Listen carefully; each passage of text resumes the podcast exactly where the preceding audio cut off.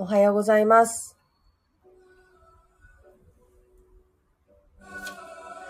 えっ、と、4月11日月曜日の朝のウェブ立ちを始めていきたいと思います。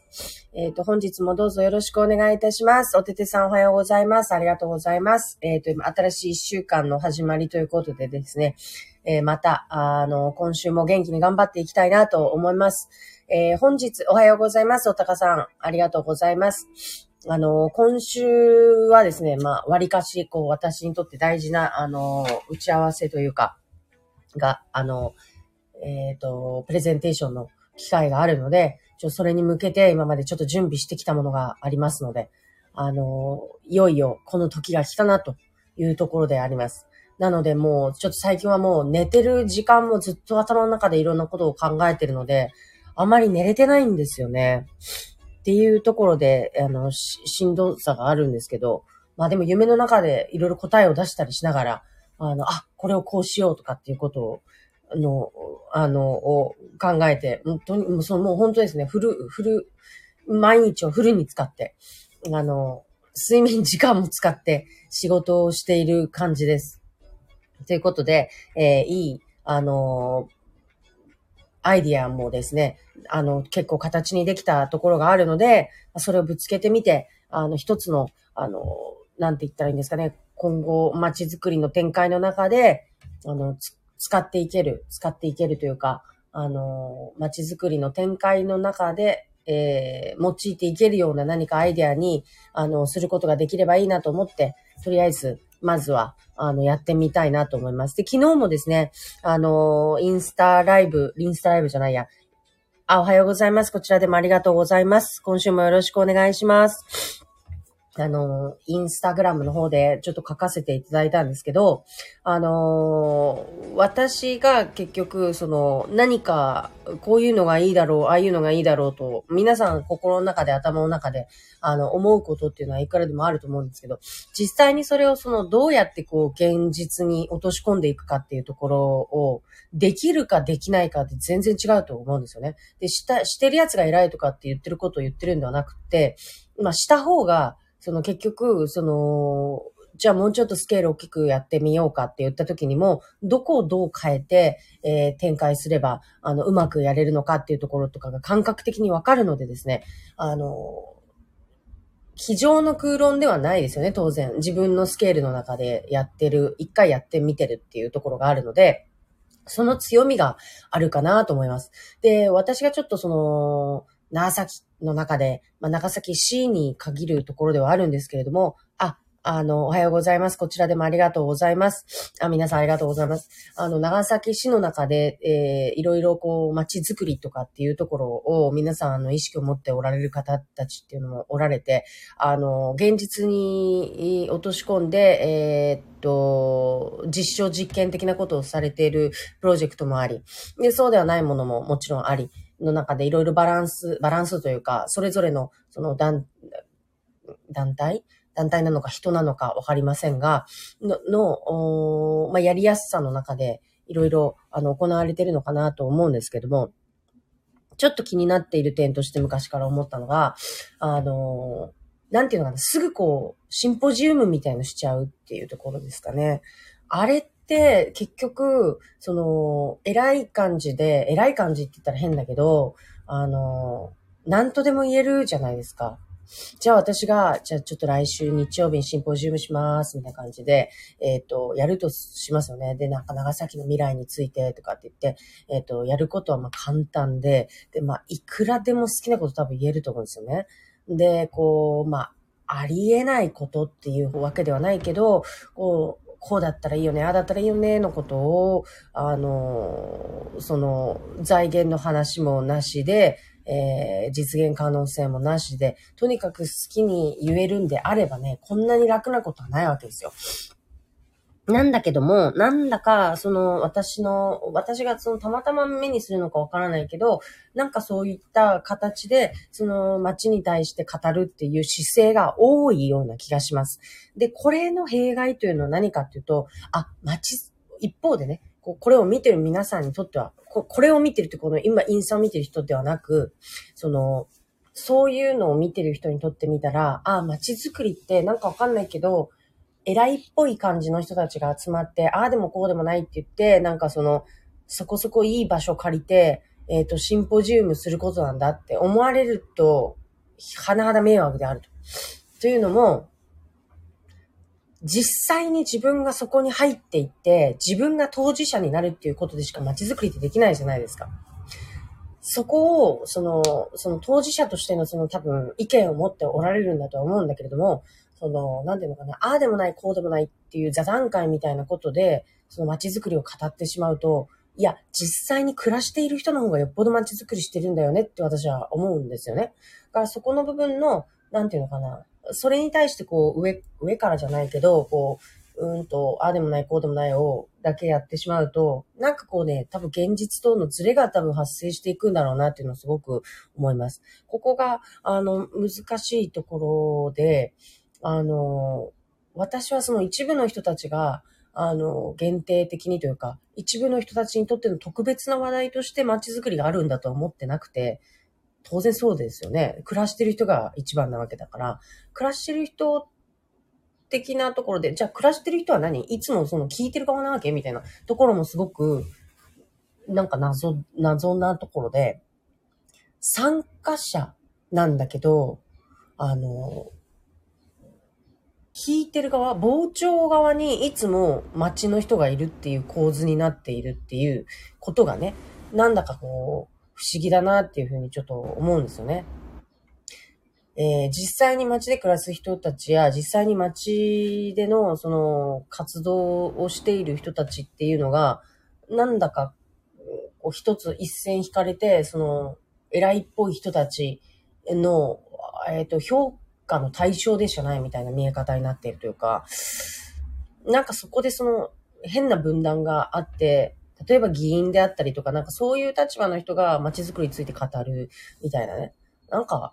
そんな感じ。なんだけど、実際に街を作っている人たちは生きている人たちで、そこで暮らしている人たちなんだけど、っていう、この、なんか当事者が違うのに、えっ、ー、と、実際にこう口を出してる人と、あの、と、実際に生きてる人との、が違うのにもかかわらず、ここがその、クロスしない、えっ、ー、と、噛み合わない、えー、お話が、え展開されているように、えっ、ー、と、思うわけなんですね。そこに対してちょっとこう、不思議感が昔からあったので、あ、ありました。なので、その、そこに、対するアンチテーゼではないんですけど、私はやっぱりその自分が思ったことは上から目線、上から目線じゃなくても、その、こうですよね、ああですよねっていうのは簡単なのことはよくわかったから、実際に自分がそこに立ってみて、自分が当事者になってみて意見を言うっていうことを自分に必ず課してきたんですね。だから最初は、その、街づくり、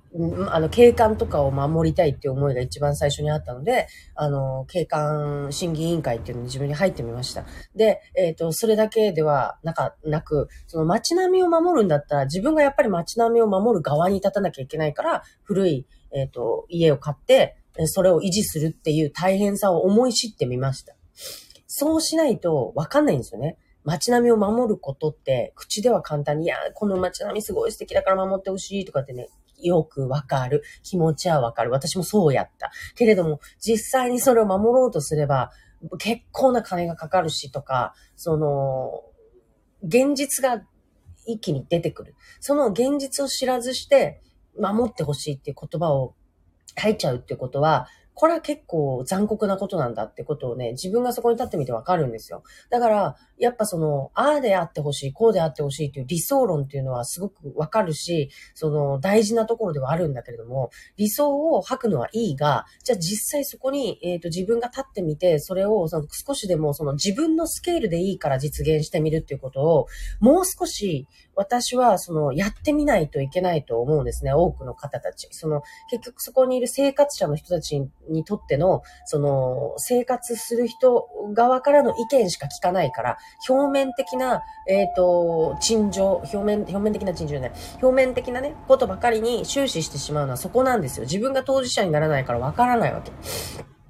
だから、なんかこう、もうちょっと深掘りすればいいことをできずに終わってしまうっていう悲しいね、えー、出来事になっちゃうわけです。だからなんともここの、その、なんていうのかな、えっ、ー、と、どっか他人事みたいなね、感じで、えー、街が語られていくっていうことについて、すごくこう、違和感があったっていうところが一番大きくあります。なので、えっ、ー、と、例えばスポーツのことを、この街でスポーツをもっとね、盛り上げていこうっていうのは簡単なんですけど、じゃあどうやってやっていくのかっていうところで、どう自分がそのスポーツにコミットしていくのかっていうことを皆さん考えてるのかなということなんですよね。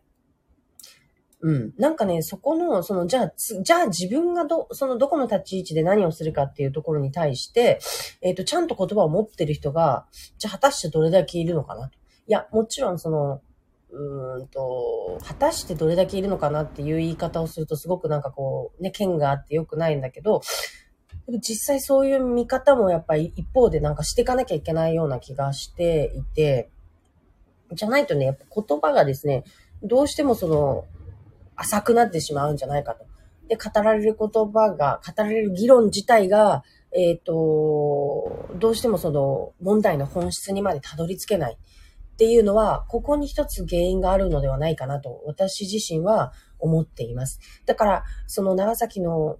中で、こう、街を語るときに、その、まず最初にその、なんていうのかな、偉い人たちが集まって座談会みたいのをしちゃうっていう、この癖、これをね、まずちょっとどうにかしようと。いや、これはこれで一つの、あの、やり方としてその否定しているわけではなく、ただこれでようやりました、やった、終わった、わー、で済んでしまうんだとしたら、何のための座談会だったのかなと。例えばじゃあそこで出た結論があるのであれば、それを実現するためにこれをやりました、あれをやりましたっていうアクションについて語られることがかつてあっただろうか。毎回のようにあるあるわけですね。毎週末のように、毎月の、必ずどこかで、えっ、ー、と、シンポジウム的なことが行われ、それらしいことが語られていると。語られている言葉だけはちゃんとそこに生み出されているはずなんだけれども、アクションが生まれない。アクションが生まれないから街が変わっていかないっていうところなのかなと思います。で、えっ、ー、と、例えばそのもう一つ、その言えることがあるとすれば、うんと、なんていうのかな。えー、この間ちょっと読んでた、あの、その本で、おって思ったのが、結局、その、新しい不動産が生まれたとしても、それは街が変わったとは言えないんだという一言があったんですね。例えばですよ、その空き家があった、空き店舗があった。で私今ちょっとそこに対してちょっとどうやってその、あの、パブリックマインドみたいなのを、こう、皆さんのね、あの、場所を作っていくとか、その、いうところすごく真剣に考えているんですけど、その、じゃあ、その空き店舗がありました、空き家がありました、じゃあこれをちょっとある程度手を入れて、はい、もう一回、あの、どなたが借りていただけるように、えっ、ー、と、手を入れようとかっていうようなことで、じゃあ、あの、一つ新しい不動産が生まれたと。これでじゃあ街が変わるのかっていうと変わらないんだよって。じゃあどうやったら変わるのかっていうと、そこにコンテンツが入って初めて街が動き出すんだっていうのを見たときに、すっごくハッとしたんですよね。つまりこれはまさに私が、あ私が私がって言って本当にお聞き苦しくて申し訳ないんだけれども、その言ってるように、あの、制度だけが作られて、それが現実に落とし込まれていく、えー、仕組みがなければ、それはもはやないものと同じなんだっていうことなんだと思うんですよ。ちょっと言い過ぎ感はあるけれども。そこが、その、要するに、不動産はあるよ。でもあるだけで、そこに人が入り、人がそこで営みを始めなければ、それはやっぱり、その、回っていくコンテンツにならなくて、人がそこで何かを始めない限り、また人が集まっていかなくて、街が広がっていくって、誰かがそこで何かこう輝、輝かなくてもいい。何かこう、火を守るようなね、えっ、ー、と、営みを始めて、そこにこう、なんていうのかな。集められて、あの、同じようなマインドの人が、あの、広がっていって、みたいなものをね、私はその理想的な、その、えっと、エリアの、あの、再開発として理想を持ってるんです。例えばそのオバマとかなんですけどね、長崎で言うと、オバマに、もう結構前ですけど、そのもう今亡くなられてしまったんですけど、白谷さんという、あの、設計士の方が、あの、入ってこられてですね、で、もう古い、あの、建物をですね、素敵な、あの、めちゃめちゃ手を入れたんじゃなくて、本当に最低限のリノベーションで、あの、こう、地域に開放したんですね。で、おしゃれな、もう本当に最低限のサービスしか出さないような、あの、カフェを始められて、で、そこにまあ、駐車場もないのに、駐車場から結構歩くのに人が来る来るわけですよ。で、それを、その呼び水として、全国から、まあ、白谷さんが呼ばれたっていうのもあるんでしょうけど、いろんなところからクリエイターが入ってこられて、オバマの街がすごく変わったんですよね。一つこれは、あの、大きな、なんていうのかな、理想的な、こう、街の再生の姿であったと私は思っていましてですね。その、つまりそこにその古い家があった。えー、誰もどうにもできなかったんだけれども、そこに人が入り、営みが始まり、コンテンツができて、で、そこに、えっ、ー、と、誘導されるように、もう、遠くからも人々が集まるようになるわけですね。で、ただ行くだけではなくて、あ、ここで暮らしてみよう。ここで自分もなりわいを始めてみようっていう人たちが、あの、全国から集まるようになったっていうことなんですよ。これってすごくなんかその、どこででも起きることじゃなくて、白谷さんという方自身のカリスマっていうか、あの、お力がもうまず一番目にあって、彼だったからできたことだっていうのはすごく理解してるんだけど、でもこれってまさに本当にそういうことだなと思うんですよね。で、なんか今まだ長崎市、長崎市においてではありますが、広告限定的なね、考え方ではあるけれども、まだそういう意味で、なんかこう誰かがその街の中の中心に立って、その、決して大きな声で白谷さんもね、声をかけたりしたんではなくて、ただ本当に粛々ととその自分のできることっていうのを守っておられただけだったと思うんだけど、その力の大きさを、あの、思わずにはいられないわけなんですよ。だから決してそれってその声を大きくみんな来て来てってやることでもないし、なんかそのそこで、えっ、ー、と、なんていうのかな、あの、偉そうにね、そのシンポジウムをやってみるとかね、なんかオバマの未来とかみたいなことをやったわけじゃないんですよね。そういうことじゃない。なんかそのすごくリアルな、あの、取り組みであって、だからこそ人がリアルにそこに、えっ、ー、と、根を張っていったんだなと思うんですよね。つまりその、私がなんでその、なんか、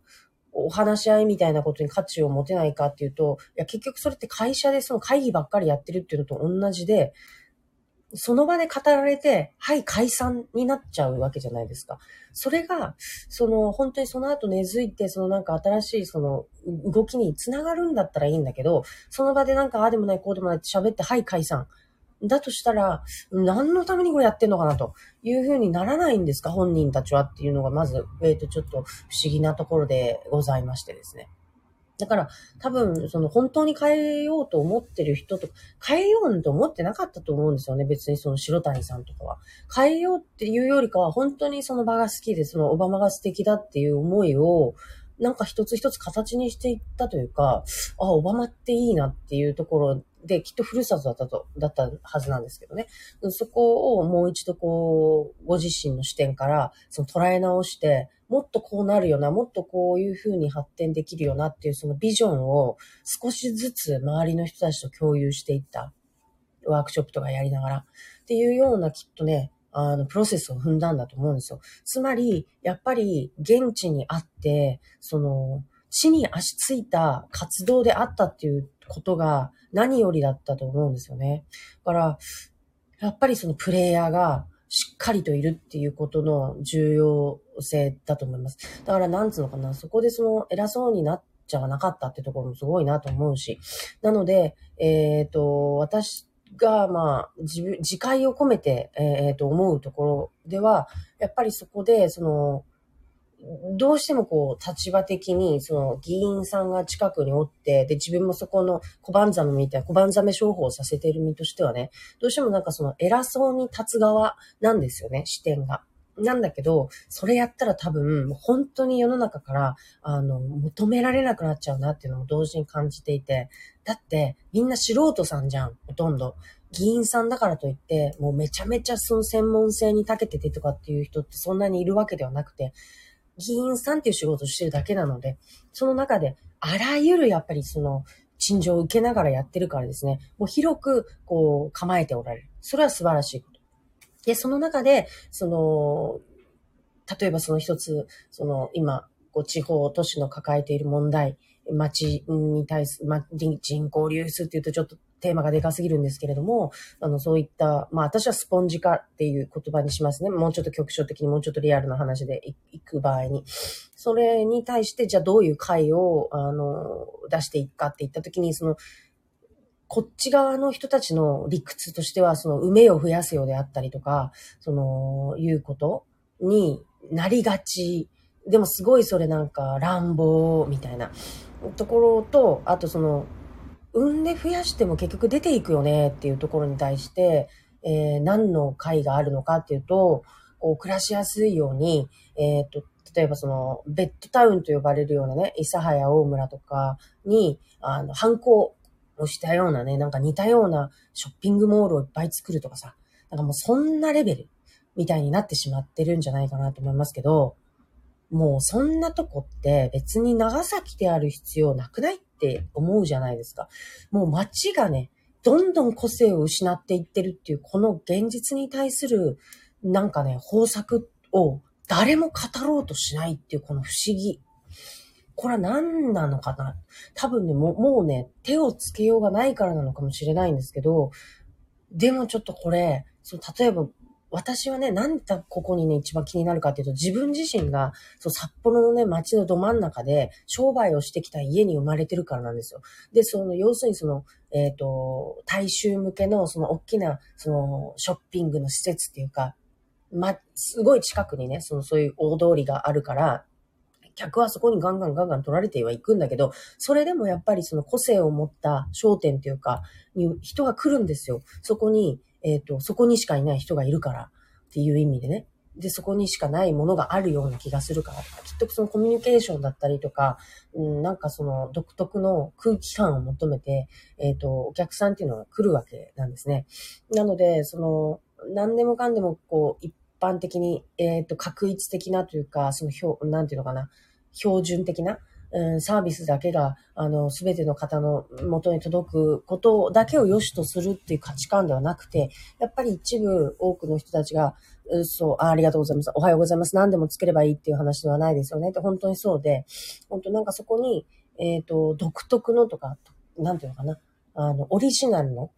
ものを、があることってすごく価値なんですよね。この、あの、個人が行うっていうことの価値みたいなものが、今もうどんどんどんどんこう、失われていっている。個人の焦点が街から失われていくことは、これは本当に大きな街の損失でしかないです。ですが、今ここに対して、その、どういうことができるだろうかっていうことの議論がされているのかっていうと、ちょっとわからない。あの、私の耳には少なくとも聞こえてこない。で、私はその商店で育ったものだからこそ、えー、なおさらやっぱりここに、えー、対する会が欲しいと思っているんですね。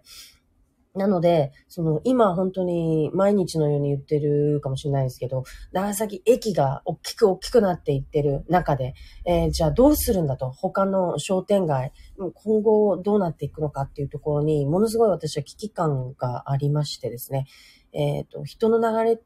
が、あの、生み出すことが、もはやできるほどのね、えー、引力を持ったね、その街並みっていうか街並みだけじゃ人は来ないしね。その街の力がね、今どこか維持できてるのかなってなるとね、ちょっと難しいと思うんです。だからこれをですよ、その、都市空景観なんとか整備室みたいなのとかがあったり、街並みなんとかとかがあると思うんですけれども、街中の再生みたいなことをこれは結構深刻に真剣に取り組まないといけないなっていうふうに思っております。で、今言ったように、その、ちゃんとこう、地に足をつけて、えー、取り組んでいくっていうことそこで粛々とその街の良さっていうのを一番理解したプレイヤーたちがですね、あの、ま、まとまってね、あの、立ち上がることによって、ま、きっと何かこう少しずつでも変わっていくと思う。だから、いきなりなんかね、バッと変わることをね、なんか求めすぎてる気がするんですね。あ、あとね、ちょっと昨日ね、はって思ったことがあってね、あるんですけど、あの大きな企業、もうすでに育った企業をね、長崎に呼び込んでくるっていう、この企業誘致に対しては、すごく一生懸命、あの、前の知事も頑張ってくれて、本当にすごく結果が出たと思っています。これは本当に、高村知事、ありがとうとしか、あの、思わないんですけど。でも一方で、じゃあその小さなビジネスに対して、えっ、ー、と、行政がどうやって関わっていったのかっていうことを考えると、もう淘汰されていくべきものは淘汰されてもいいんじゃないかみたいなところの冷たさの一方で行政がじゃなくてね、銀行とか、そういったその金融の人たちにとってみたらあったんではないかと。いうふうに思うんですね。でもですよ、一方で我々はこう思うわけです。あの、私たちが今、この世界の巨大企業って言われてるようなね、アマゾンだったりとかね、それこそそのウーバーでも何でもいいし、そのエアビーでも何でもそうだけど、もともとはたった一人から始めた企業だったのではないかと。まあ一人とは言わんけれども、例えば二人とかね、ガレージで始めたんですよとか、ものすごく小さなところから、あの、始まったものであったっていうことをなんか忘れてしまってるんですよね。で、本当は私たちは今、えっ、ー、と、その大きな、あの、育ったものをこっちに入れるってことも一方、一方というかすごく大事でやっていかなきゃいけないんだけど、ここで芽吹いていくものっていうものもちゃんと守っていかなきゃいけない。で、今いろんなその、アントレプレナーシップ関係のその企業を、あの、させていくっていうムードが一方あるんだけど、その、気になってるのは、起業させて、その最初のなんていうのかな、あの、スタートダッシュにだけその、背中を押すっていうところが気になってるんですよね。5年後、10年後のその生存率っていうのを考えたときに、ものすごい低いわけだから、やっぱりそこをそのなんかこう途中のところの、その、もうちょっと長いスパンでね、見てあげるっていうところになんか、もうちょっとなんかできないのかなっていうところが、思うわけなんですね。だからそこの小さな、じゃあその、こういうね、そのセミナーみたいなところで、あの、アントレプレナーシップの中でみんなで話し合って、その学校みたいなところで話し合って、じゃあ、あの、こういう、えっ、ー、と、企業の芽が出ましたわーって言って、はい、あとは頑張ってね。って言って、その、そっから頑張るために、いろんなものが必要じゃないですか。金も必要、場所も必要、人も必要っていう。これらのことに対してはどうやってフォローしてってんのかよ、というところに、えっ、ー、と、もうちょっとなんかね、あのー、実際的ななんかこう、フォローがもうちょい必要なんじゃないかなって。なんか、例えばその出島のところにあるなんか、えっ、ー、と、2万ぐらいで借りられるその、オフィスっていうのを貸してあげてるからいいじゃないみたいな。あのなんかところでさ、なんか刑務所みたいな生活をさせることが、その、最初のフォローになる。あ、刑務所じゃないけど、えっ、と、そうそうそう。もうちょっとこう人の、うんと、交流とかがうまくいくようなね、場所にあってほしいし、やっぱね、人と人とのこう、つながりじゃないですかその、交流の中で、コミュニケーションの中でしかそういう、えっ、ー、と、ビジネスって生まれないし、大きくもなっていかないと思うんですよ。でもなんであんな海辺のところに建てたさ、その、あ、まあ、それ別に、あの、建物のこうディスってったってしょうがないんだけれども、なんかもうちょっとその街に開かれた場所に、なんかそういう彼らのその活躍の場所の一歩目っていうのを作ってやればいいもんだと思うんだけれども、そうすれば街の中にさ、その人が集まる場所だっていっぱいできていくんだと思うし、そういう意味ではそのこの間の18銀行が作ったダイアゴナルランっていう場所はね、あの、ちょっと外れてはいますけれども、街の中にできた人々の交流拠点になるんだなと思っています。あ、ありがとうございます。おったかさん、育てる、投資する文化がないので、なかなか難しいんですかねということで、そうですね。そうなんです。そこなんですよね。だからその、今長崎県にある考え方っていうのは、その巨人軍と同じなんで、ちょいちょい私この巨人軍出してきますけど、もう育った選手を、もう他県でね、よ、よそで、あの、活躍してる選手を入れてくるっていう発想。なんだけど、今必要なのはやっぱり横、横浜じゃない。横浜はちょっと勝てない。えっと、広島なんですね。ちゃんと自分たちで見つけた選手を育てて強くするっていうこっちの方も、やっぱり一生懸命やっていかなきゃいけない。で、それはただ、目を見つけてあげるっていうところ、そうそう、広島カープです。えっ、ー、と、だけじゃなくて、育てるっていうところも含めて、やっぱり同時にやっていかなきゃいけないはずだということで、これは両輪にして回していくべきですっていうところです。で、この、その、広島カーブでやっていくためにも、あの机上の空論ではなくて、やっぱり実際にその場で、えっ、ー、と、粛々と営みをされている方々の、あの、日々の生活を守りですね、その、守っていくっていうか、ところで、あの、なんていうのかな、偉そうに上から、ああでもない、こうでもないっていう理想論をね、ぶつけるのではなくて、やっぱり、ちゃんと、あの、根付いてる意見って、全然違うし、ここでやっぱりこう現場を知ってる言葉が出るか出ないかによって、信頼してもらえるか信頼してもらえないかが出てくると思います。だからなんか偉そうに言って申し訳ないけど、私現場の方から信頼をしていただけるのはなぜかっていうと、現場を知ろうって努力めちゃめちゃするんですよね。あの、実際行くし、実際乗るし、みたいな。なんか、な乗るって何？みたいな。あ、船ですよ。とかね。実際そのコミュニケーション一生懸命して、そこにかけてる時間が長いから、いや、本当にあの人、ちゃんとやってくれるよねって思ってもらえるまでは、しっぱりしがみつかないといけない。表面的に、あ、じゃあちょっと視察させていただきますぐらいの感じで、あ、なんか見てって帰ったねっていう、あのようなね、ことじゃダメだと。あありがとうございます。ロッテの佐々木さんのような育成の仕方も大事ですよね。ごめんなさい。私、ロッテの佐々木さんってこの間、あの、あれ、昨日かなんか、えっ、ー、と、あれした人ですよね。あの、完全試合。その佐々木さんがどのような育成の仕方だったのかがちょっとわかんないんですけど、きっとこうロッテで、あの、叩き上げ育ったってことなのかな。まあ、本当そういう、その、育成の仕方が大事なんですよ。だからここで芽吹いていくものを守っていく。なんかそれをその街の中の、えっ、ー、と、賑わいと結びつけるっていうことをね、ちょっと私やってみたいなと思っておりますので、はい。あの、頑張ります。はいということで、えっ、ー、と、本日も非常に熱く、えっ、ー、と、語らせていただきました。ということで、中村くんを迎えに行ってまいります。お疲れ様でした。ありがとうございます。